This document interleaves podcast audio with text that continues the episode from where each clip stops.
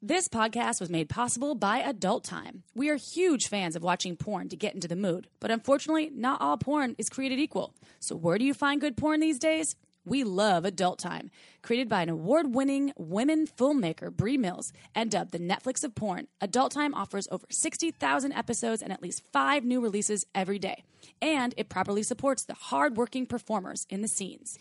And for a limited time only, they have something special just for you. Right now, you can get one week absolutely free. Go to adulttime.com and use the promo code shameless. That's adulttime.com, promo code shameless. Go check it out. I'm Amy, sex educator, sex and relationship coach, and sex shop owner. And I'm April, VP of an international high end pleasure products company and boss queen sex toy mogul. We're best friends who make our own rules about who we are as sexual beings. With everything from how to be a badass in the bedroom to top tips for bringing your relationship to the next level, we have something just for you. So sit back, relax, And enjoy the show. Don't forget to head on over to our website at shamelesssex.com for more.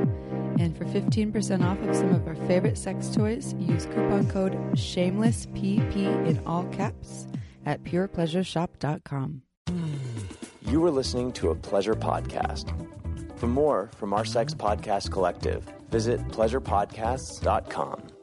Well, hello, everyone. Hey, everybody. Welcome to the Shameless Sex Podcast. Oh, I know the episode number 141. Wow. What, what, what, how'd you do that? I don't know. My memory is just somehow working. Our Wow, brain- I our can't believe something's working today in I our know. brains because both of us have been like, "Brr." We're having one of those days where everything that we try to do is not working. well, out we so had a long bucket list of things that we had to get done today, and then we've had a, like a technical difficulty here. Yeah. Another thing we couldn't figure out there, and then interruptions and One of those dogs barking. And but you know what? We're here, and we're doing the intro for this amazing interview with a repeat guest, Melissa, who is just incredible. She's incredible. She's a therapist, a sex and relation, well, sex therapist. She does all kinds of stuff on gender gender identity. She's here to talk about trauma, um, kink, all kinds of stuff. So, uh, yeah, it's she's incredible. And this is our, our actually the only guest we've had that has been uh, a third Yeah, time this is the third time. revisit, and we'll have her again next year. Oh yeah, she's great. So uh, we are going to dive into the podcast shortly. Uh, I'm going to read a testimonial. We got a really awesome testimonial from a listener. Uh, I think it actually came in today.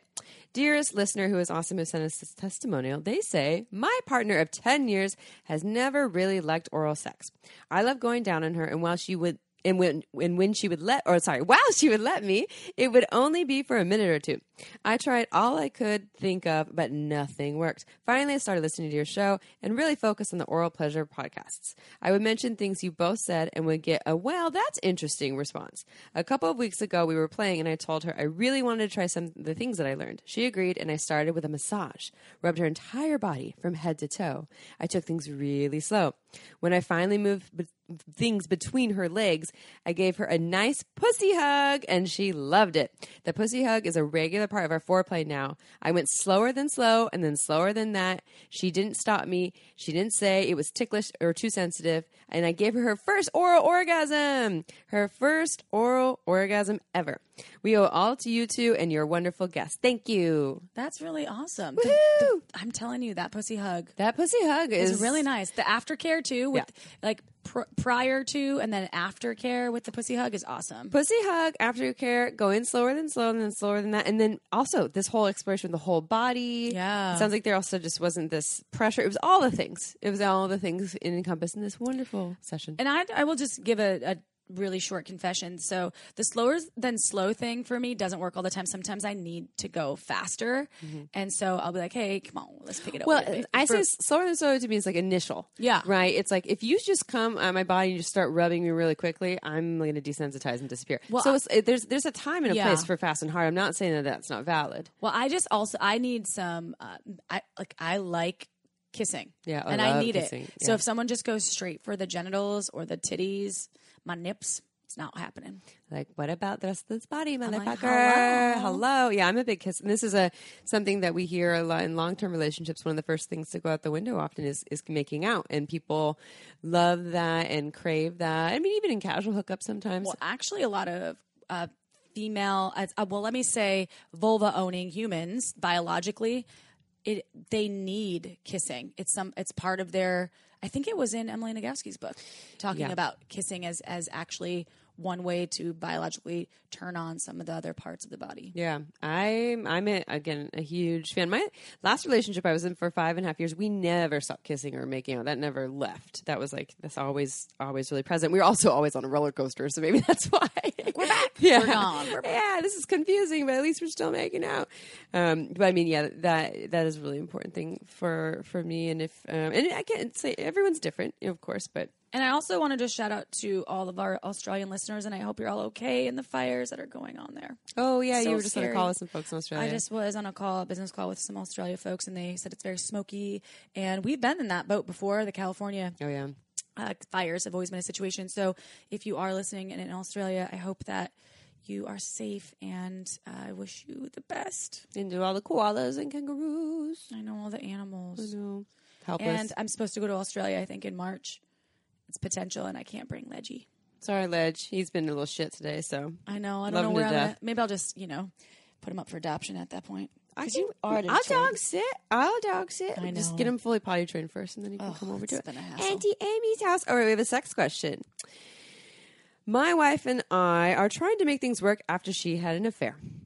We are great friends and most of our life is wonderful. However, the sex is not so great. She really enjoyed the sex with her hot affair partner and would love to have great sex with me, but we just have not had a great time with intercourse specifically. When I have an erection, it stands straight up and super stiff. I have minimal range of motion. I can move it maybe 90 degrees downward and less than 45 to the right and left. She says that when I penetrate, it's painful or uncomfortable. Missionary is the best position for me because of this, but this is also boring for her, and I can't give her what she truly wants in this realm. I want to know if there's anything I can do about this. Is there a way to control how far my erection goes? Are there stretches for flexibility? I'm desperate and really want to fix this. This is a very interesting question to me. I, I, I, am going to start with um, I not going to feel like I have the perfect answers to these because this is I'm it's a very unique question and I'm um, intrigued by it. That's why I was like, we gotta we gotta dive into this question. Yeah. Um, so what I'm hearing is this person has well, there's an affair. Um, there's wife said I had great sex with this other person, not so much here. Um, an erection that is standing straight up, so it's completely perpendicular from the body. Right. So I was picturing it almost next to the belly button. Oh, you're picturing that kind of straight I, up. that's what I was picturing. I, I was know. thinking straight up, like he okay, like a perpendicular. You're thinking perpendicular, not parallel. Yeah, So I was thinking parallel. straight up could be two different things. Yeah. Okay. Read that part again, though. Okay, quick. so we'll go back here. Listener, you might need to email us again. Yeah. Uh, can you? so when no, I- don't send us a picture. Just email yeah. us Can a you send a picture of your dick to April Lampert at just kidding. when I have an erection, it stands straight up and is super stiff. I have minimal range of motion. I can move it maybe 90 degrees downward and less than 45 to the left or right. So I was thinking it like this, but maybe because Let's think of what would be more uncomfortable and that they could only This do way. if it's co- going up to like because if it's missionary style, think about how you enter when it's missionary style. You kind of put it like you you you you would curve it like this, right? So you're saying that if it's curved up and it stands straight up and It it's probably like, hurts because it probably maybe hits your part of like the top of your um, uh, vaginal canal in such a way. but you're saying it's curved up as if it was a toy that was curved Not up, curved, uh, that it's standing sticking straight sticking up, straight up. But you're saying towards the face as opposed to up towards like right, straight out. I feel like straight straight, out. out. would be Oh my god, listener, you need to email us again so you can tell us what you were talking about here um, because this is hard for You're, me. bro- to- I mean, you might be right. I just that's how I initially. I don't know. I have no it. idea. Yeah. I was, but I was like, so that was one of my questions. Like, okay, well, what's happening here?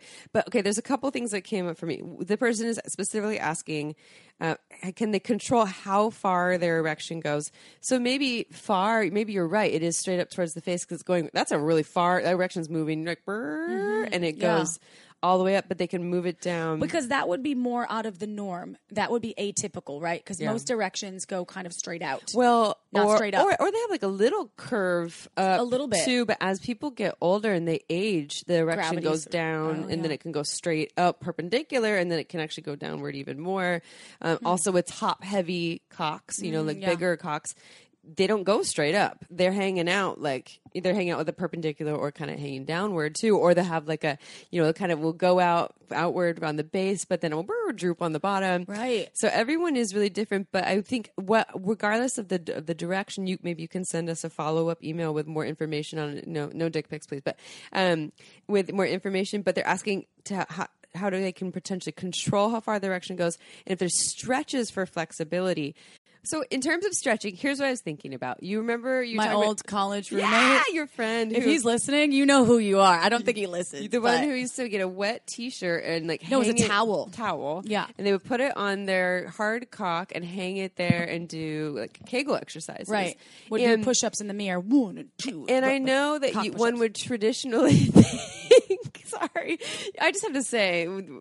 The dogs just walked in, and we're just not sure how they got in. Opened the door, and this is such a weird day. Um, okay, but anyways, so I think people think that when you do these strengthening exercises, it's going to make things stiffer and firmer. But in fact, what I think they do is they give you more control. Okay. Of the muscle structure. control? Well, no, the muscle structure Oh, okay. too. Yes, ejaculatory control, erection, you know, erectile stuff, but of of the muscle structure. And so I'm just curious about that. If this person actually did more stretches or more worked more on the muscle structure, if they might actually have more control of the flexibility. What would it. that look like doing the wet the wet towel thing? So you can do Kegels, which is like the tightening and releasing of the pelvic floor muscles. So it's like as if you're stopping the flow of urine. You're you're in your mid pee, and April's about to walk in the room. And you're like, ah, you don't want her to see, and you clench to tighten the the urethra. Um, and so that and then the, the release, the clench and release is a, is a Kegel. So do that, or to throw the wet towel in there too to add weight to it. But so I again, I don't have the perfect answer to this. These are just some ideas that came up. Again, people think that when we uh, work on the muscle structure, that means it's going to be stiffer. When really, I think it just gives us more control over the muscle structure. I have something to add, wh- which I'm don't Go ahead. interrupt you. Oh, you're fine. Uh, I, I think that, and and not regarding actual um, ability to to shift how your erection is controlled. It more has to do with the affair portion because I think that it's great that you're you you've tried to work it out and that it seems like you're having sex again. However, it seems like there's still some stuff there that may need to be worked out maybe with a therapist or between the two of you regarding like the sex that was had and and, and it could also be uh it probably doesn't feel super good that that every time you go to have sex with your partner there's this idea that the sex that they were having or she was having with this better. person yeah, was Yeah. better i mean that can't feel good and that also probably needs to be addressed on some level I'm also curious about you know where he's like this person's like my something wrong with my body and there's nothing wrong with your body by the way but what about her body you know like what about the maybe she has um the uh, twisted was it tilted tw- uterus? tilted uterus Yeah. yeah. so maybe there's something there in her in her vaginal canal that you know it's not saying that you you two aren't still aren't going to work well together but you just maybe haven't found out the magic fit based on your anatomy and it might be her anatomy it might not necessarily just be yours And depending on if they have a sex regularly, like a few times a week, or if it's just once a month,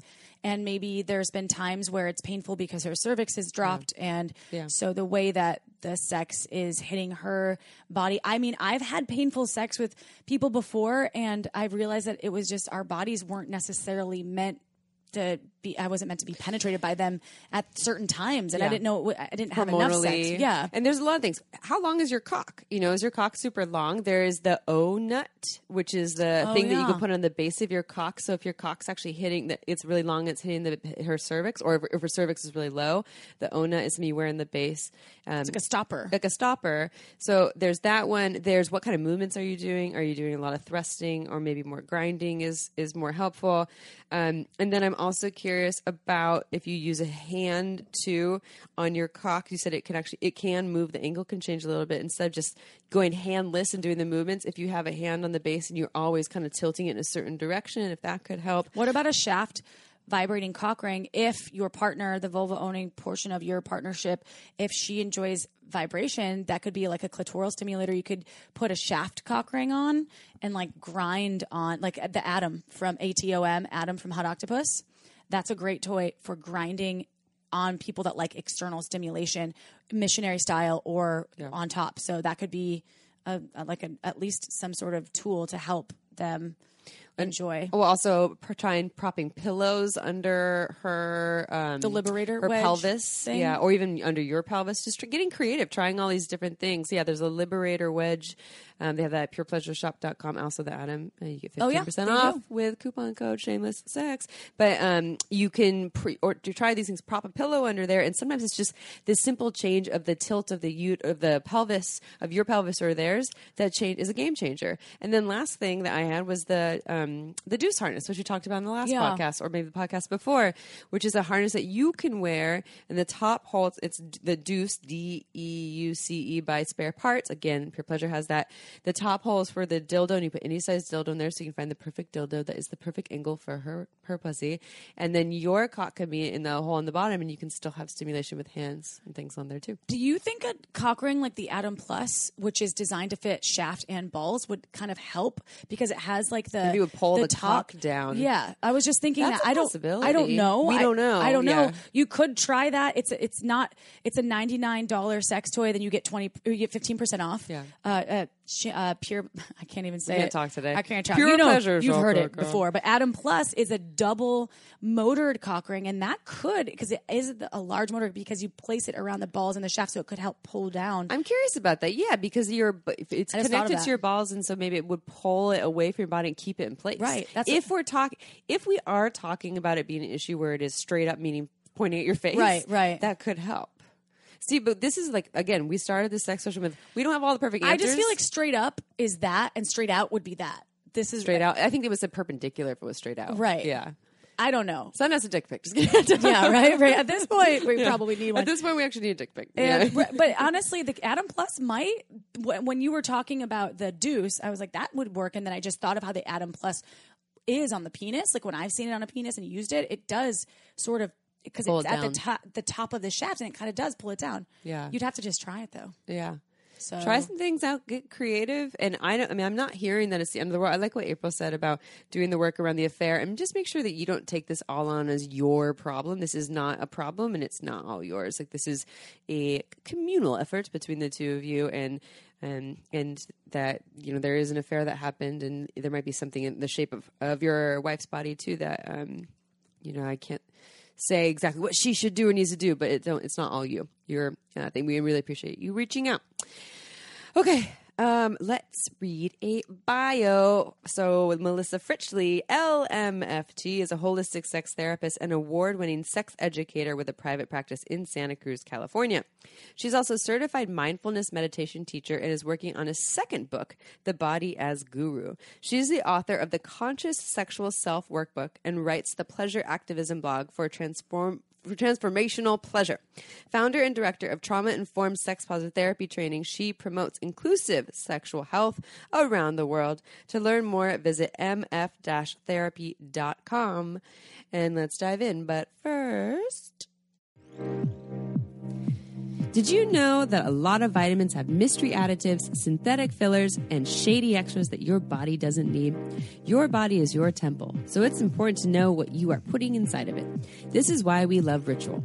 Ritual offers clinically proven, science backed multivitamins for women with carefully chosen absorbable nutrients for your precious body. I've been taking ritual vitamins for over a year now, and I've never felt more like a boss. It's gentle on my stomach and great for obsessive label readers like me. Ritual uses vegan certified, non GMO, gluten free, and allergen free ingredients, and their sources are out there for the whole world because they believe you deserve to know what you're putting in your body. Daily changes can lead to big results, so start small today. Ritual is offering our listeners 10% off your first three months. Try it out. Satisfaction is guaranteed. Go to ritual.com backslash shameless sex and start your daily ritual today. That's 10% off during your first three months at ritual.com backslash shameless sex, y'all. And now back to the show.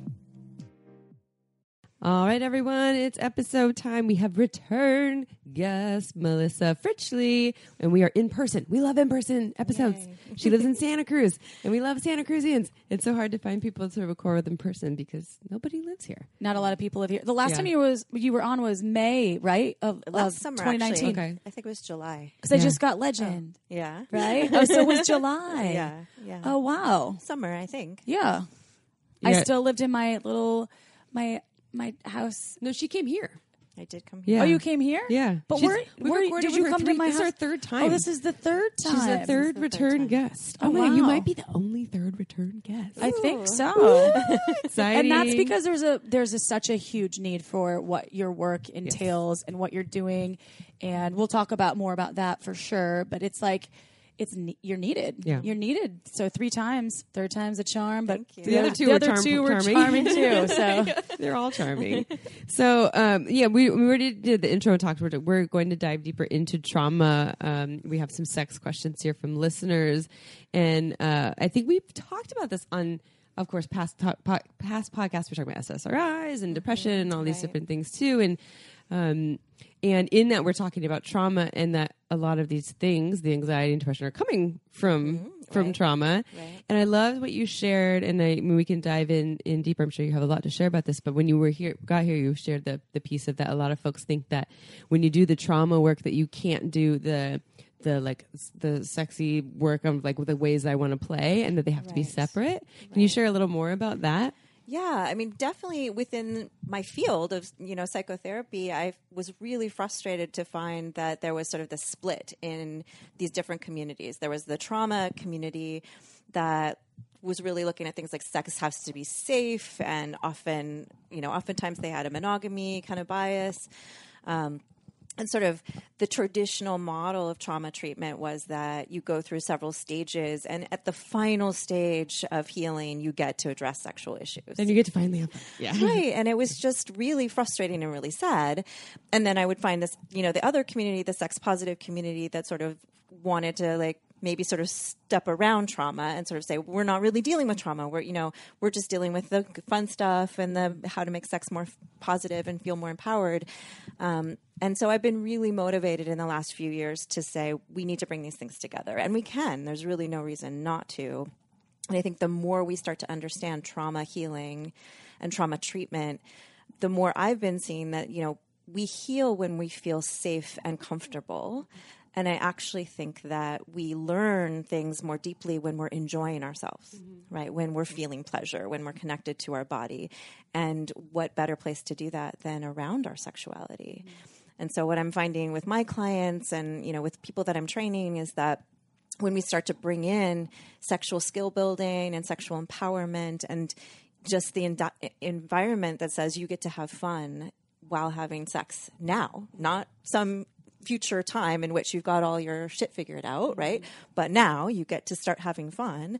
Um, then people are finding that they can connect more to their bodies, that they're they're able to actually do more of the trauma healing too, because they're learning a way to feel um, relaxed. But like I think there's a really interesting thing about sex where you get this tension, right? You get to have relaxed tension, which is something I talk about a lot, which is something that we need to learn how to manage in life in general, right? How to feel excited and maybe a little nervous and, you know, a little bit of an edge, but also knowing that we're safe and relaxed and in connection with our body and present.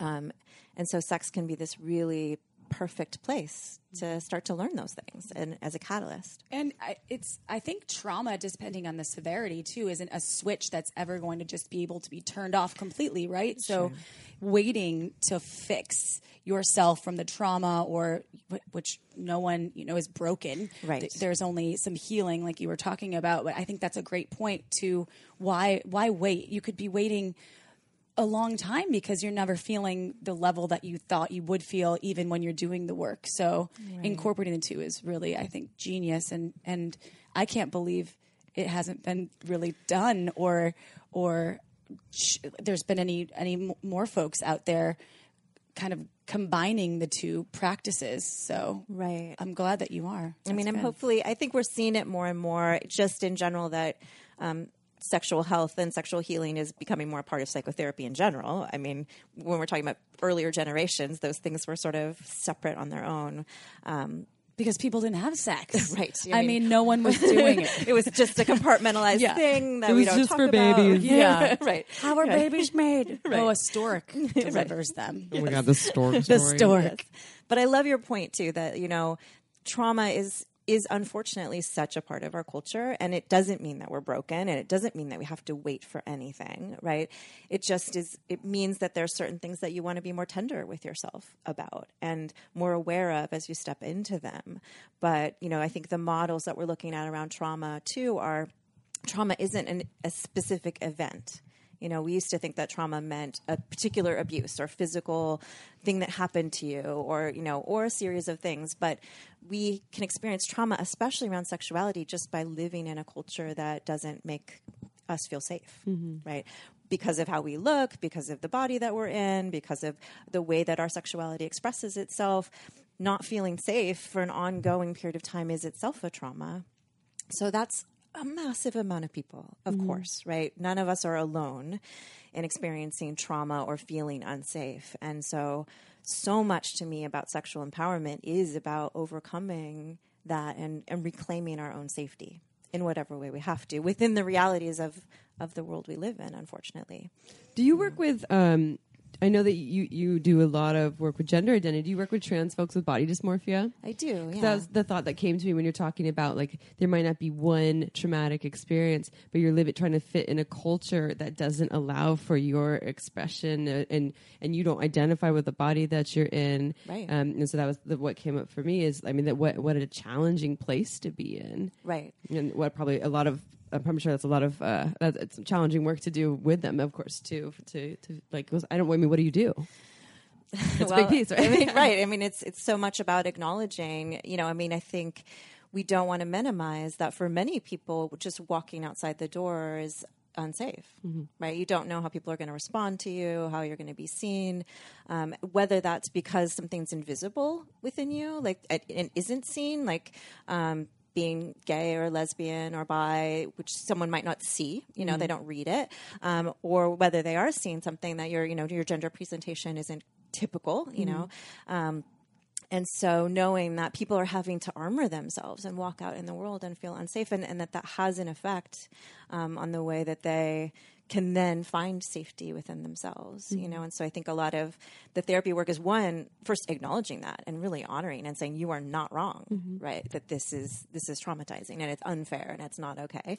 Um, and then secondarily saying and we can find places where you do feel safe. Mm-hmm. Let's let's figure that out where you have moments of being safe whether it's a home that you create it's it's a community that you create it's a relationship that you create. Maybe it's at the beginning only the therapy office you know? Um, but finding those moments to f- remember what safety feels like to feel into that in your body um, so that then it can become a place where you return to mm-hmm. you know more often. And I would I would love to encourage folks out there listening, and this is something that just came up for me thinking about folks that are uh, non-binary or mm-hmm. they're you know just their gender non they don't have a gender identity really. They're not mm-hmm. sure. And i've been in so many situations over the course of my especially my sex positive career where i've heard people you know stare at someone mm-hmm. and then say something that i was like no, don't make a judgment. Who mm-hmm. cares if they're he or she or if They, they them, if they have long hair, boobs, and a beard? Like what? There's nothing to to see. Are they harming you? And so I just want to encourage and invite folks out there. If you do see someone that is uh, like atypical to something you're not used to, or someone that looks different than than you, or maybe you're not sure, it doesn't matter what you think, and release the judgment of who they are. And how about accepting and smiling and not caring what their identity is? Because celebrating celebrating that celebrating. we all get these options you know how amazing that we could all just be different exactly, We're all different. Yeah, it's so Yeah, funny. We're like pretend like we're all the same. We should be like, who the fuck came up with that shit? Because that is not what's happening. No, here. and I think, and I know, love adding- the add- differ- the differences. It in- makes us in beautiful. Humans. This colorful rainbow, and adding to that piece is like people are going to judge. You know, I think it can be natural for humans to judge. It's what you do with it. You it's the need the energy that you put or the yeah, it's the energy that you do with it. Yeah. And, and what I'll say is like, if you feel judgment and discomfort on someone, also maybe asking yourself, like, why is this so uncomfortable yeah. for me? Instead of just being like, I feel, and therefore it is. You know, like get like ask just inquire about your internal landscape. Like oh why am why am i having such a hard time with this person that's different from me? Is it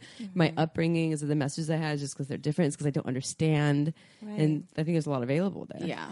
Well, I think there's that's a big key to empowering yourself is realizing we've been taught to be afraid Yeah. of a whole bunch of things. The world is so scary. right that that we don't actually need to be afraid of right but but the message has been there that we do and that like reclaiming our own empowerment to say you know we can we can manage like things we don't know we can manage like being surprised we can you know move through the world in a way that doesn't have to be fear based Yeah. you know it's but that's easier said than done Easier said than done, yeah. for sure I mean, I You think know? of the people that are doing the trauma work, and it's such an uphill battle for so many. Maybe not everyone. Some people can it could probably be overnight, Mm-hmm. but and, and so like what you're saying. There's not a hierarchy of trauma. It doesn't have to happen one way where you just have this one event. You know, it can be just being in existence, and and it's not an easy journey. And and you know, n- not to. I mean, you can try to do it alone, but I would guess your advice is to like get support. Absolutely. yeah. I mean, I don't think you should have to do it alone. And, and just being witnessed is a big piece of the healing. Um, and I would say, you know, I mean, that's an interesting thing. You know, we have this thing about trauma, like it is hard work, hard work. And, um, and that, that is true to a certain degree. But what I'm, I want to invite people to think about more is that um, it's slow work, really, but it could actually be slow and very gentle. I see a lot of clients that come to therapy for the first time and they're thinking, like, this is going to be all about me just sobbing for days and days and it's going to be endless and it has to be painful.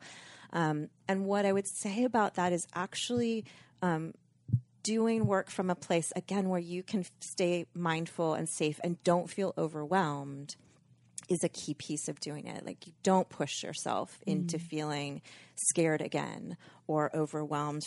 Like your therapist, your support person, your coach, whoever it is, your partner, um, ideally is going to help you find this balance where you're touching in on the pain, you know, and you're able to address it, but you're also feeling like in this moment right now, I'm safe. In this moment right now, I can look at this pain and be received and ex- you know accept myself and breathe and not feel completely overwhelmed.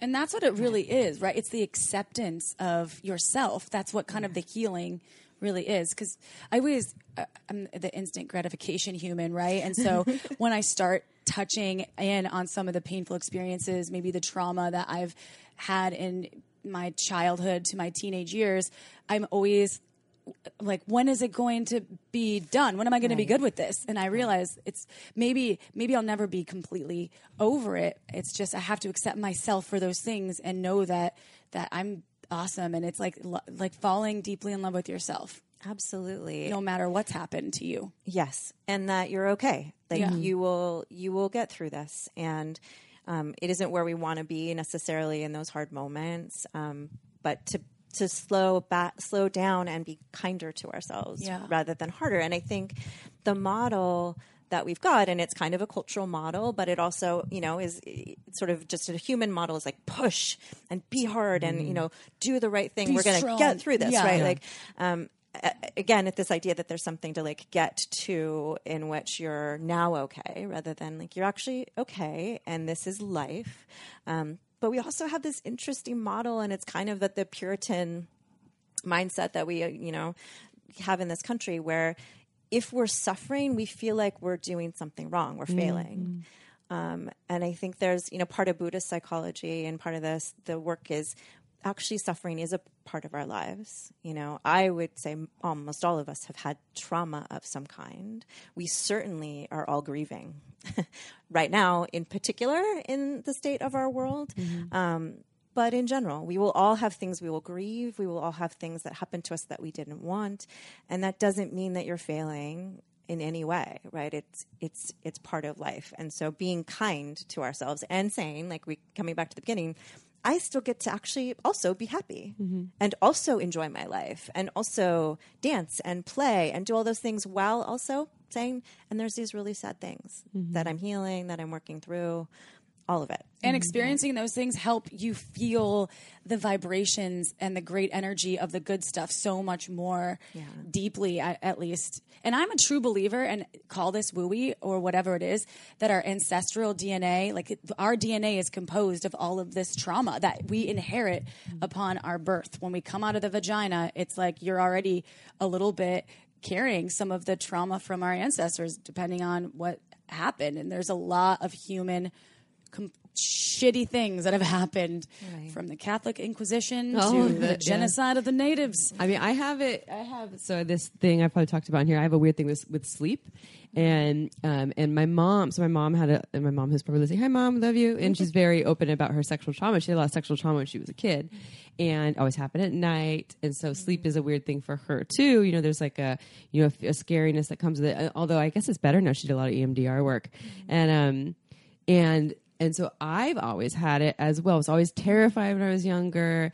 And so I'm not sure, you know, was this someone, did I come out of the, the womb with this already? Or was this something that I just witnessed her, her fear and like felt it? Mm-hmm. Even though I didn't hear her say, I'm scared at night, but I, there was something that, and I, you know, nature and nurture, all these pieces here too. But I mean, I would believe it in all of that. And which brings me to the point of like the brilliance of the body. And so I know the work that you do is very embodied, very mindful. Um, in that when we speak about trauma, I have the book here, you know, the body keeps the score here, you know, that the body holds in the information, you know, it remembers and then it reacts accordingly, whether you're feeling anxiety, depression, your body tightens up. Um, we have the sex question here about someone with vaginismus. I said that right. Maybe I should ask that right now. Should we go into, or do you want to add something? Let's- does yeah, let's we'll get to that. I mean, I I think that this one of the things about experiencing trauma is that it it can cause us to feel like we can't trust our body, Mm, yeah. right? Or that our body isn't a safe place to be in because Mm. it experienced pain or victimization.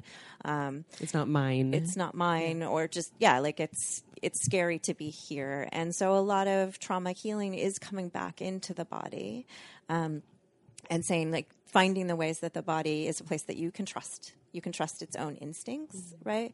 Um, and pleasure is one of the ways we do that right? Like finding that access to the, the fact that your body has such amazing potential to feel pleasure which is you know it's a huge gift that we get to go around. In even you know i remember um, after surgery one time you know i was not feeling good in my body. My body wasn't feeling like a super great place to be. I was still in the hospital post surgery and eating like this ice cold blueberry you know that my partner had brought for me. And i was just like wow even in this moment i can have pleasure mm-hmm. right? My body is giving me access to that. That's amazing. Like what an amazing ally i have here you know? So trauma healing work for me is often connecting people back to simple pleasure first, right? Potentially. Um, and for some people, sexual pleasure has been available. It's been one place where they had pleasure throughout their life, you know, because there's this intensity that's, that was there and present for them. So trusting yourself either way, you know, whether you felt like sexual pleasure was absent or whether it felt very present, um, both of those places are places that are good to turn to in learning to say our body's an ally. It's an okay place to be you know? And then what i hear from people a lot is they say like you know a, lo- a lot of times the trauma response is my my heart might want to have sex but my body reacts as though i don't mm-hmm. right? Which is vaginismus is an example so we can maybe get more specific to that but I think so. A lot of times people are like, "My body's lying," you know, is the way that they frame that, and it's, it's not that your body's lying; it's that your body's asking you to go a little slower. Your body is um, being maybe a little hyper aware, hyper alert, you know, but it's saying like, "Let's make sure." That things are okay. It doesn't mean you can't trust your heart and your mind who's saying, I want to be with my partner right now. You know, I want to be with this person right now. I want to be sexual right now. But if your body is responding with fear, that's just a sign to say, like, okay, we just need to reassure the body a little. We might need to slow down a little, right? Make make sure that we're checking, you know, our list that things do feel safe and secure, and that you feel like you can trust and you feel like you can communicate. Um, so there's a sort of a new way of having to be in communication with your body. And a lot of times people can get frustrated with that, Yeah. because it can feel slow. feels like it's a lot to do with presence. I mean, you mm-hmm. bringing it back to the blueberry.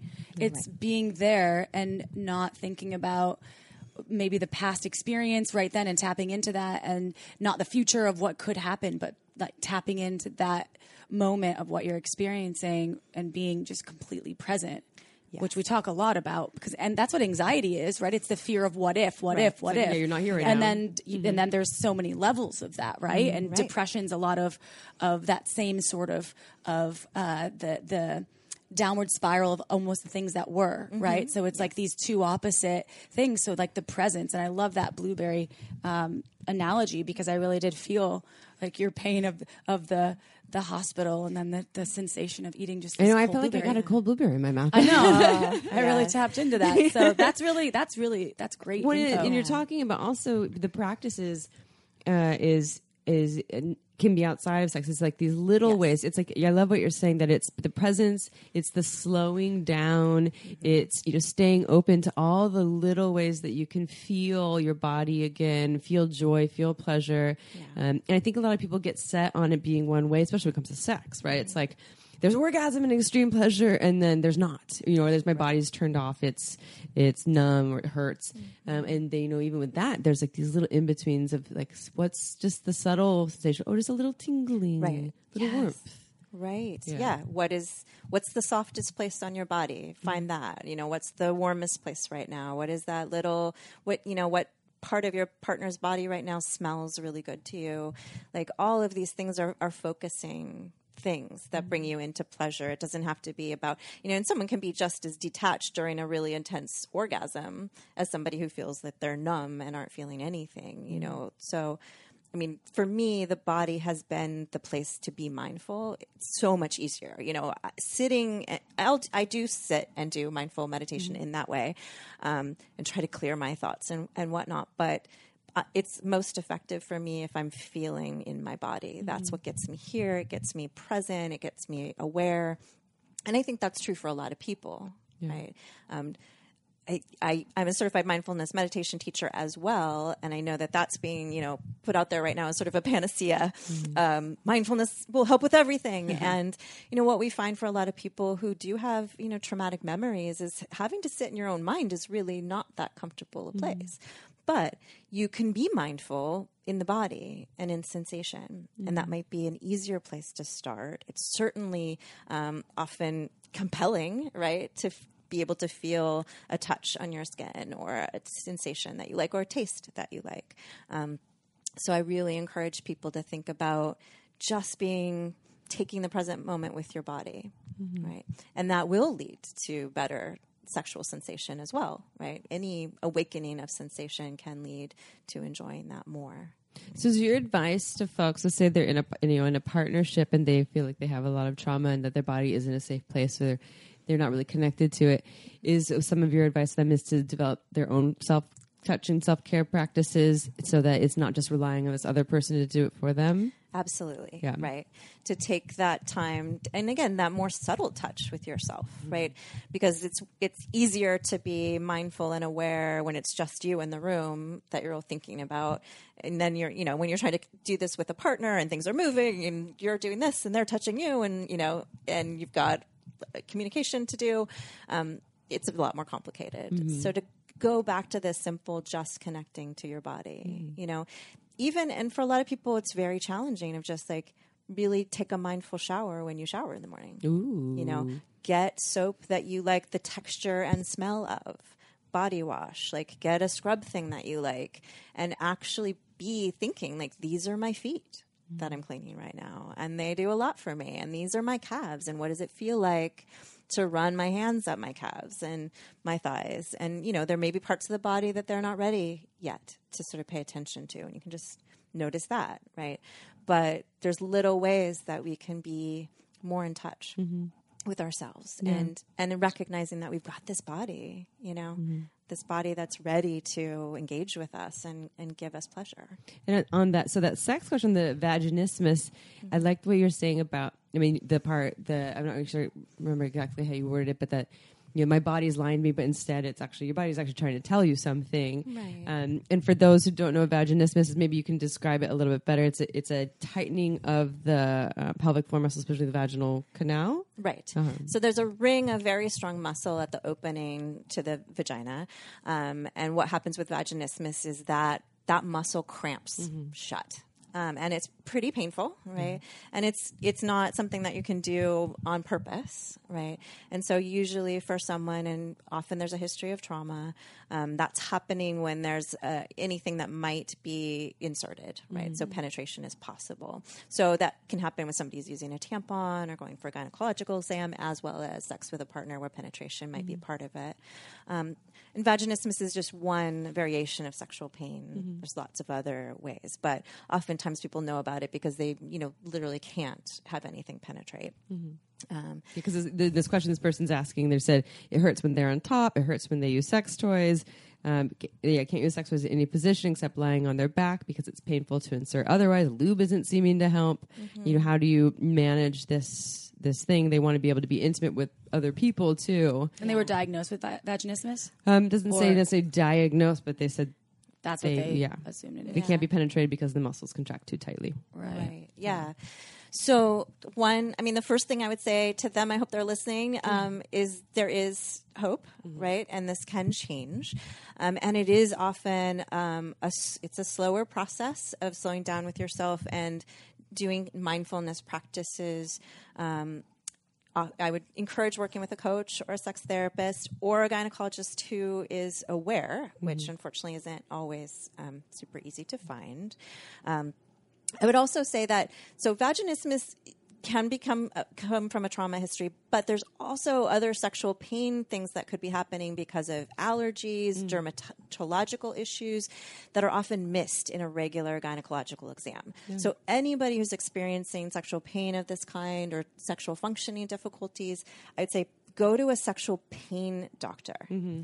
which is different than your regular OBGYN. Mm-hmm. right? Different training. Yeah. different training, different doctors specifically, um, and you may have to search a little bit, but but one, there could be things that could help in that way because you could be having an allergic reaction that's now causing pain, that's now causing your body to tighten, Yeah, right? Uh-huh. Um, or it can be that you know there's a there's a psychological reason why your body is tightening up. And saying sex doesn't seem like a safe thing right now, in which case therapy helps with that kind of processing whatever beliefs you know it may not have been a trauma. Again it could have been shaming beliefs beliefs about sexuality about your body yourself um, that you can process through and hopefully let go of. Um, and then you get you can order things called dilators which are you know little things that go in very very small range like a q-tip um, up to what would be considered sort of an average p- penis size or penetration size um, and you would do almost a meditation type practice, right? Of relaxation exercises, knowing how to feel into your body, knowing how to breathe, um, and walk through several stages of feeling comfortable with something potentially being inserted, mm-hmm. right? If that's what somebody wants. The other thing that you can do is have all kinds of amazing sex where penetration isn't part of it, right? Mm-hmm. And I would say hopefully those things are happening concurrently. Like mm-hmm. if you want to have penetration and you want to work on having less of this pain, you can work on that and at the same time be with partners or with yourself having other kinds of sexual pleasure so that your body gets used to that and realizes yes this is available to me i don't have to be scared of that either um, and just enjoying you know with curiosity in that way I wonder if sexual sexological body work would help too. Because it seems Potentially. like, I mean, depending on There's what sex, was yeah, sexual body work, or we had Sarah, who Dr. Sarah Tanza, Tanza, who's yeah. a pelvic floor specialist who works with people with with with vaginismus and all kinds of other issues too. But it's, it's some hands-on stuff, and Yeah. um, so yeah, there is there is a lot out there. And the dilators, um, we have there's dilators, Pure Pleasure sells dilators too. If you just look up dilator on purepleasureshop.com, y'all get fifteen percent off coupon code Shameless Sex. Yes. Um, and so yeah, but I like that you're saying it's it's practice, it's slowness, Slowness. it's kind of like uh, de- it's staying open to the like the, with the curiosity of the exploration, being patient, Right. Really listening to your body. Yeah.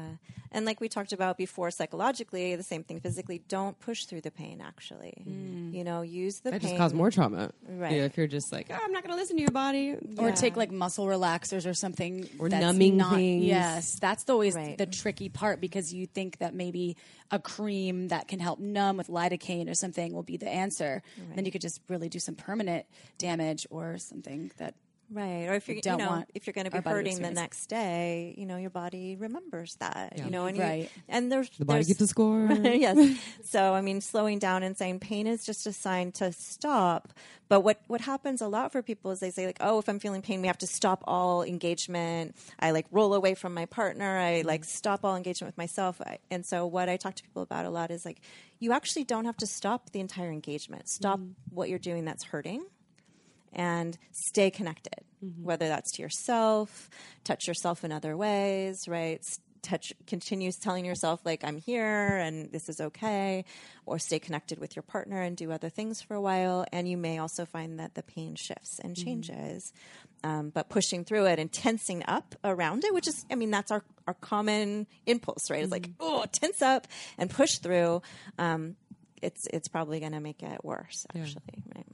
That so there's this. Uh, I'm moving on to another question that is reminds is, is on similar note. So the specific username Josh. Josh asks, "Hello, ladies, love the show." So I took much of your advice that I've learned since discovering your wonderful show. I created a safe environment and asked my wife of ten years if she'd had some kind of trauma in her past when it came to giving blowjobs or hand jobs. She isn't a very hands on lover, which is the total opposite of me. She admitted that her ex boyfriend didn't give her the option not to do these things. It was just expected. How do I help her overcome those traumas and help her be more intimate lover these days? I feel like I need those touching type experiences in my sex life. Thanks and hope to keep learning from you. Amazing chicks in the future. And I like this because now this is on the other side. Like, how can, how can a partner support? I was totally that, similar to his partner. I had like a tra- trauma, Like pushing your head and- surrounding, yeah, blowjobs, and it took a long time before I even could get over. Uh, and there wasn't anything I, I felt like the partner uh, could do. yeah. it was really me tapping into what was traumatic, and then. But I'm sure you'll have great advice. I, it took some time, Yeah, and it took me saying no a lot, and then finally being like, okay, maybe I'll try it. Mm-hmm. But as long as I know I don't have to, Right. I want to do it on my own Right. And that's and so it can't key. come in my mouth. That was like a whole thing that I would tell them. Yes, Right. I was like, these are my things. These if are my do it, we're boundaries. out, I'm out. Yeah, Yeah. if you do it, I'm gonna bite. How do you like that? Just kidding. Then they'd have trauma, and we're like, oh well. let's not let's not spread the Yeah, trauma no, around. no, but, but I mean, I think you're right. Like, absolutely. The first, the very first thing is showing and getting this experience that you get to say no and you get to stop at any time mm-hmm. Yeah. without without consequences. Which is, you know, a lot of times people are like, okay, we can stop, but again, like I'm gonna roll over and like we're now like Fine. disengaged Yeah. and. Um, stop without consequences. Like, I'm going to stay with you. I'm going to be curious about what's happening. We're going to talk about if that's okay, which I understand is not like the sexual scenario that we all fantasize about, but it will create this juicier, more, you know, exciting, loving. Amy does. She fantasizes. That's like her favorite. Yeah. fantasy right there. She's like, oh, that's turning me I on. love right that now. shit. Yeah, I'm like, oh my god, they're totally there for me, listening to me. My pussy's so wet. well, yes, it does work that way also. But, you know, so I think that, you know, first off, just making it clear that you can. And, and that sounds easy. I actually, in therapy sessions, practice with clients saying no, you know, because it, we, we like, oh, of course I could say no. It's actually When it comes very down to hard. it, yeah. It's very hard in the moment. And it, you know, people have to get over that fear of being rejected or feeling like they're doing something wrong. Um, so, I mean, in this this case, um, it does sound like the partner has been able to say no, um, and so I think it, in working towards seeing one. Does does his partner have any interest in You can't make them do it, right? yeah. Like if they're interested in it, then what I would say is um, keep, take the focus off what we think of as a blowjob, which is you know penis in the mouth, Mm-hmm. um, and say like just start t- kissing other parts of the body, Mm-hmm. right? Like see what it's like to feel your lips on skin, on p- penis potentially of other parts of the body. Um, and and let it be a curious curiosity thing rather than there's a particular thing you have to do, right? End goal, yeah mhm, or right, action, mhm. right. With the partner getting to lead that you know no no pressure no things like that. Um, and then also like talking about you know feeling objectified which a lot of times is part of a trauma for somebody right like i'm only wanted for this Mm-hmm. right that's part of victimization as you do become an object um, that's used Mm-hmm. right in this way and so sometimes the trauma work with couples is somebody talking about what it would mean to them and why they want something Mm-hmm. right it's maybe it's not that you want a blowjob because you think women should do that or you think your partner owes that to you or whatever the story may be. It's that like it would make you feel like someone was really paying attention to you. Mm-hmm. Or or even just like this is a really intense pleasure and I miss it. Mm-hmm. Right?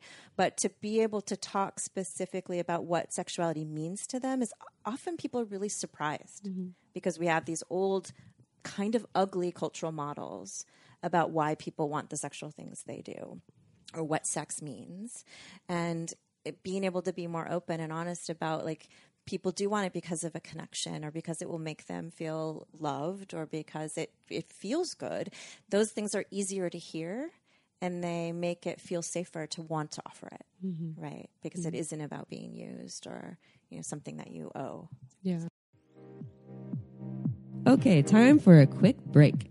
This podcast is made possible by OMGYes.com. OMGYes is a research based online program that teaches you all about how to pleasure the pussy.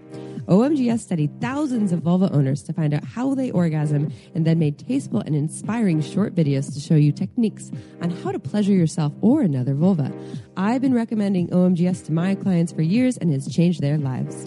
So, for all you vulva owners or vulva lovers out there who may already be having good orgasms and you want to take it to the next level, or perhaps you want to explore more variety in your playtime, OMGYes will have something just for you. With two seasons, one all about internal and the other all about external techniques, it's better than any book or DVD money can buy. To learn more, visit omgyes.com backslash shameless. Our listeners get $5 off. Check it out. This podcast was also made possible by Uberlube. It's a luxurious silicone lubricant great for all kinds of sex. It's less likely to throw off the pH than most other lubes, and there are hundreds of doctors who recommend Uberlube to their patients, whether they want to make their hot sex even hotter or for folks who are experiencing dryness. You never knew lube could be this good. So, whether you're an avid lube lover or you've never used lube before, Uber Lube is right for you. It has no flavor, no scent, and feels absolutely amazing on the body. Uber Lube has endless uses. I use it to tame my hair frizzies, to prevent chafing, and I even put some in my mouth right before an oral sex session, and it totally ups my blowjob game. Oh, and the bottle, it's gorgeous. It's totally discreet and looks more like a beautiful cosmetic product, so you can even leave it on your nightstand shamelessly. To learn why we think it's the best lube on the planet, check out uberlube.com. Use code shamelesssex and you get 10% off and free shipping. That's uberlube.com. Go check it out. And now back to the show. Instead of, I saw this on porn Yeah. and this So is this is exactly what- what, I want. That's right? what you're supposed to It's do like, when you're in a relationship Yeah. and yeah. That's the tricky part. So, Yeah, and I like that part about making it like as the partner. You so you're saying be more be cl- share what you know what what it what it is. What's the feeling for you? Why this is important, and then um, and then creating the safety of letting them know that they can stop at any time that you're not going to leave. You're not like okay, well you stop, so now all play is off. It's like and, and probably thanking them too, like wow, thank you for listening to your body for voicing your no, and you know what else would you like right now, or like or you know what are you needing right now, and still Yeah. staying connected. Yeah. Yeah. I think that would be really powerful. Whether how would that work for you with your trauma? I think setting exactly kind of the the the game plan before going in, not when you're naked in bed and it's starting to get somewhat uh, connected sexually and and it's like oh hey by the way can you do this for me now? And it's instead being like hey i just want you to know. And i think for the for the the giver uh, person. So not the person that wrote in the email who would be receiving, but the person that's giving. Like have a conversation before with the the partners between the partners, and then hopefully the person that is in the the situation to potentially be the giver can state what they're comfortable with and say like, hey, okay. Look, I know this is really important to you. You've obviously already voiced that this makes you feel more connected to me, or whatever it is, and uh, and I just want you to know I will maybe just lick mm-hmm. for a, a minute or two and then I want to stop or I want to kiss the inner thighs for a minute and then I want to go into a different experience with you. And mm-hmm. that would I would feel totally safe if that were me in mm-hmm. that situation. I'd feel totally safe knowing and then if I wanted to keep going I'm like this is actually not so bad or or I'm this actually is kind of enjoying this. Yes. Or, yeah. And because, you know, I have to say, after switching some things around my trauma and my brain and, and feeling like, okay, no one's forcing me to do this. It's actually is pleasurable for this other person. I use a vibrator on myself a lot of times when I am doing, you know, a fellatio act. And so for me, I actually now have t- turned it in my brain to feel like I'm almost in a position of power and it feels really good to me now. I also do have to incorporate my own pleasure in it, so I don't just get lost in the in the uh, the, the this situation and, and caught up in their pleasure and if they're enjoying it, right? So it's all about both of us, ex- the journey, and um, and I also am clear about the uh, no ejaculate in my mouth. I'm like, you are welcome to let me know when you're going to come, but I don't want it in my mouth, and and it hasn't been any sort of uh, uh, unattainable request. It's always been uh, met with with um, an affirmation and a, and a thankful uh, for being open, like a, a, a thankful situation for being open. So I think that for this person, just ha- having the conversation, it has been ten years. So I am curious as to if maybe they just are a hard no and it's like not their they don't want to do that Right. uh, the hand job part though could be really fun. they could use the the Tenga eggs or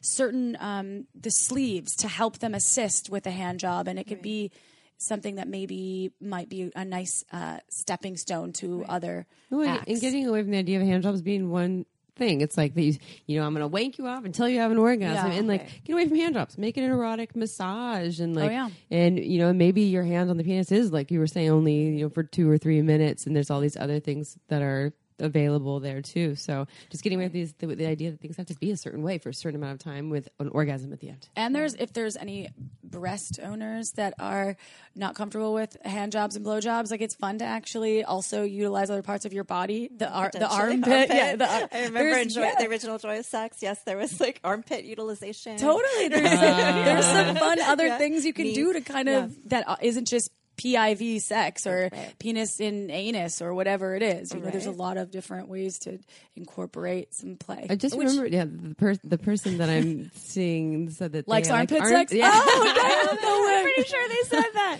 You totally said that. You're Shout listening out right to now. you. You're Yeah. listening. That's hot. so I mean, and, and the other thing that I mean, there's there's lots of questions that come up with this, which is the great thing about actually you know seeing a therapist or a sex coach because you can really dive in, which is we don't know why his partner doesn't like to, Yeah. to give those, you know, um, and so I'd have a lot of questions about that. And what I find a lot is people, and, and particularly people with trauma, but actually all all people. Um, feel like they don't get to say i have this particular boundary or ask like that might be fun if we showered first, right? But maybe not so fun at the end of a day. or maybe You maybe know? there's like a hair situation because that Mm-hmm. was like a whole thing for me. I am such a germaphobe with and hair in my mouth is like not a thing for me. So it was a lot of like the smells sometimes down there for me I was uncomfortable with. So there could be things that you're totally right that are not related to actually the act. It's Mm-hmm. like the the possible surrounding environment that could be affecting the reason. So that's a really good point that I didn't even think about. Like the hair, like but Mm-hmm. There's big bushy hair that's not maintained for some people could be really hard. Manscaped. and they don't Yeah, manscaped and for it, sure. And it isn't like that there's one thing for everybody, but it's just that that people don't feel like they have permission to ask for something that would make it easier for them. Right. Right. Right. And I, you know, and so a lot of that is is with partners that permission giving of like, let's talk about what what you're, you know, what ups your sexual energy and what turns your sexual energy down. Um, brakes versus accelerators is is one of the ways we talk about that now in the field which is a great model, right? There's there's certain things that push your you know your brakes, and they're different for everybody. They're you know often not personal. they're not you know about your partner per se. They're just how you know you're built for that period of time. They can change. Um, but if we feel like we don't have permission or it isn't okay to ask someone to make modifications for us, then that in itself makes sex scarier and more stressful and more of like a chore. Um, so giving people permission to say you you get to say this and you get to be specific about what's working for you or not working for you or what makes you uncomfortable, right? And then we can work it out together. And then you can change your mind. Say what you're into right now, and then we actually start. You can chill, change your mind five seconds later, and that that's okay. And I'll be there with you. Right. As long as you communicate that. Yeah, just some- communicate. I'm not psychic. Yeah. fairly clear way. Yes. Ideally. All right, so we have this other question from a listener uh, who says, "Love your podcast. After listening to listening to five different sex therapy podcasts, I was lucky to find this one. It's very queer and disability inclusive, which is hard to find. I'm non-binary vagina haver, and I date women. I am in a relationship now with a woman, and the problem is that we both have sexual trauma. I have maybe never had an orgasm." First, I feel like I've tried everything, but I just can't come. Second, she is on SSRIs and has a hard time coming unless it's with a vibrator. The best sex I've ever had was with someone I kind of hated, and we had amazing, kinky, sensual sex. I feel like I can't try to get my partner to have kinky sex because I don't want her to feel even slightly uncomfortable. I'm very protective of her feelings. I'd rather never come than hurt her at all. Help. It sounds like they want to explore some kinky sex too. Mm-hmm. So it was multifaceted. Which we question. did talk about at the beginning that this was something because that is true. They, so they want kinky sex, but they're afraid to ask their partner. Right. Yeah. And Maybe, it- yeah. yeah, Yeah. afraid to, to, to damage them or yeah, to, to make them fearful. Right.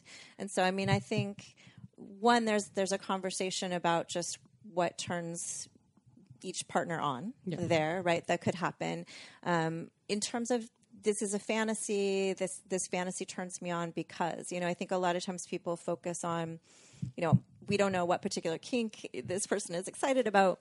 Um, but they think, oh, that this is a, a particular behavior that I'm asking my partner to do, and they don't want the behavior. Um, so I do a lot of fantasy work with people around like, so when you imagine this scenario, this particular kink, or you know whatever you're thinking you want to do, what is the feeling state that you're getting? Like, what is actually exciting about it? You know, so I would like, to, I have this fantasy about doing this because that would make me feel what, right?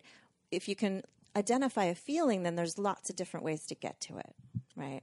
You can feel surrender without having to be tied up, mm-hmm. Mm-hmm. right? You could play with dominance without having to tie someone else up, mm-hmm. right? Or whatever the kink may be.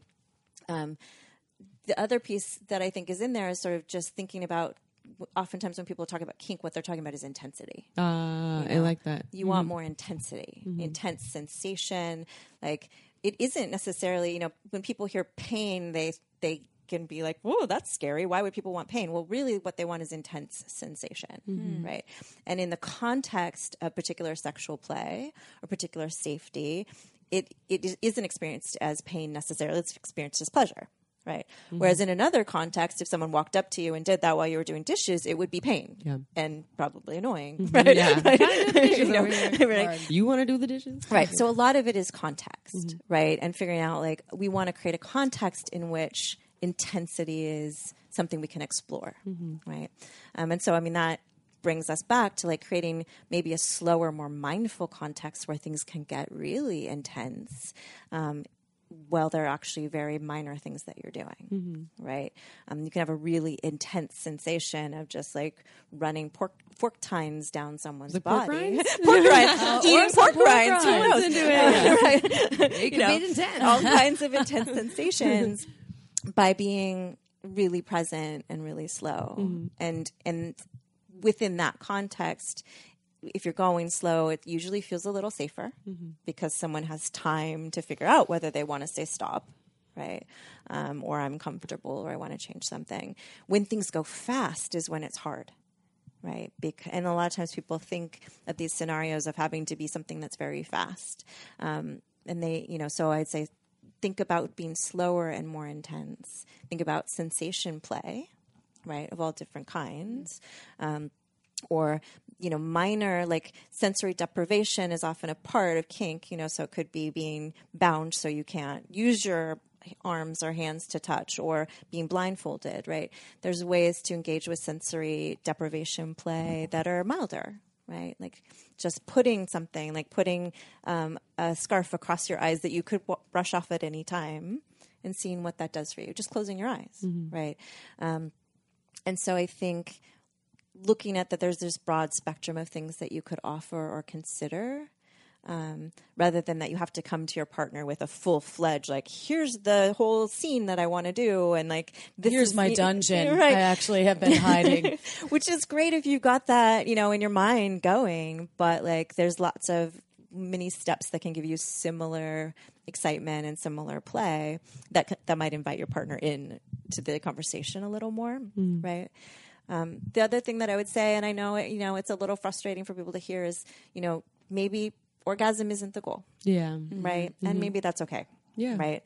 Um, the goal is to just be able to be curious with each other and explore and, um, you know, explore your bodies, explore what's, what feels good about them, what feels, you know, exciting, what different toys you can play with and things like that. Yeah. More about the yeah the journey and This- maybe the- for the- this for this particular listener and their partner uh, the conversation it could open with instead of like thinking maybe they have a, a weird correlation between what they think kink is they could just call it sensation play or something different than power a ball play, gag yeah, and yeah. right or some sort of hey would you be interested in trying the sensation play and start again with the soft something even soft touch to see and that's still kinky Yeah. and yeah. Uh, yeah and kind of evaluating it that way because i think they're afraid to trigger Mm-hmm. their partner which we don't know the level of trauma it just seems like maybe reframing what kink is usually associated with for them would be easier Yeah.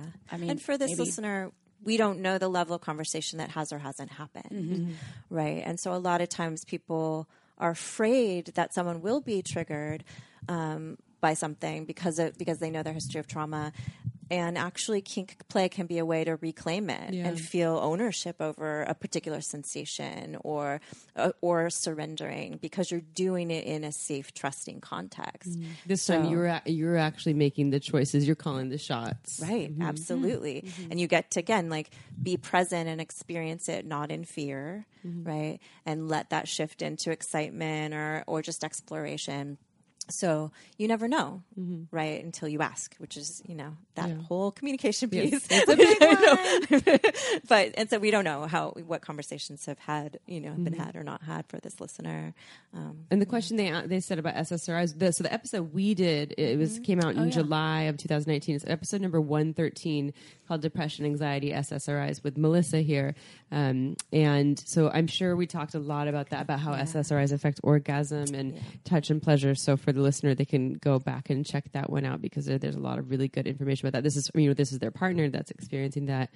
Um, and I really love the part that you said about the orgasm piece that it was so i mean i can speak for myself every time i'm set on it i get in my own way and it doesn't happen you know it's it's like or it, maybe it will but it's it's when i like relinquish that that control or that need for everything to be a certain way whether it's orgasm or anything else then things actually happen or then i and actually this is something i when april talked about sexological body work um they sexological body workers are really great for this hands-on um, heal. They do hands-on healing where they they can teach people to pay attention to those subtle sensations, of the warmth and tingling that people are missing when they're just looking for the orgasm. Right. And I've experienced that in my sessions with them when I've been a client, um, where I was like, oh my god, I was totally missing that there is pleasure here, and it might not be like the big explosion that I hear that everyone is talking about or that I've experienced before, but I've just been overriding it by looking for the thing and moving too fast. right. And so I love I love that just that we I feel like we could remind listeners on every episode about this because this affects everyone. about the journey and yeah it's not all about the orgasm it's Yeah. not all about it's the bonus. It's you not know? about the destination. It is, Yeah. It's, uh, and that is so hard to even for me as a person that that loves sex and and loves to have an orgasm. It's still not achievable every time I I have sex and.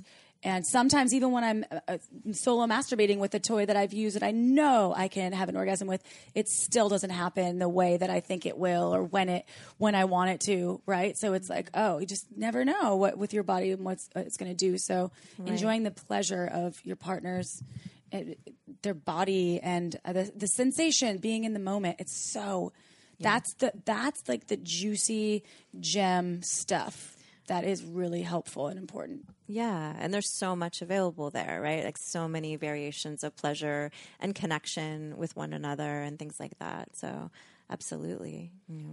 I yeah, I uh we're cutting close to time here. I was going to look up the other episode that you were on too, but I'm not finding. it. but it's We talked yeah. about boundaries versus edges. Boundaries versus edges. yeah. Yeah, and that was that was the first episode we recorded with Yes. you, which was last year. that was probably 2018. Probably. We've probably been 18 and 19, and now we're 20. You're Yeah, right. yeah. You have 21, 22, because we're going to be around that long. Yeah.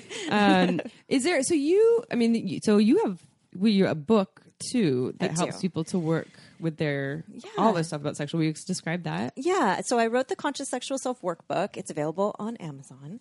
Um, and it was really based on helping people work through their sexual history and the way that they've come to have different beliefs about sexuality or their bodies or what is expected of them. Um, and so it has journaling prompts throughout, um, working through sort of what was your childhood like? What did you learn about sex and bodies and you know gender and all of that stuff? Um, working through early partners and memories and things like that it's not going to do standalone trauma work. You know, I think there's there's add-on stuff for that, but I do think it's a really good baseline for people to just start to sort of shake up those old foundations that may be limiting them a little bit. And it's great for conversation with partners, like because it does bring up these questions of sort of, wow, why do I believe this about you know the way the body works or why do i think sex is supposed to be this particular way? Um, and it can be good to go back and say oh right because i learned that from this particular person or this particular experience and i can let that go right? But a lot of times we don't question where those things came from mm-hmm. and so the book is really designed to help people walk walk through that and then come out hopefully with their own you know unique sexual beliefs and their own unique sexual experience of themselves mm-hmm. um, so yeah yeah, so. and then your website I mean, we just talked in the beginning but how can people so people can people can work with you if they live in california Right. right then they can work with you and Yeah. you just do in person you do online with, within california too or just in person sessions? Ideally in person Okay. because I work somatically, so I'm really mm-hmm. wanting to see people's bodies and, and things like that. Um, but I do have um, I've directed the trauma informed sex positive therapy training program. So there's a website, long long URL, trauma informed sex positive therapy.com. And on there is a list of um, therapists who trained with me.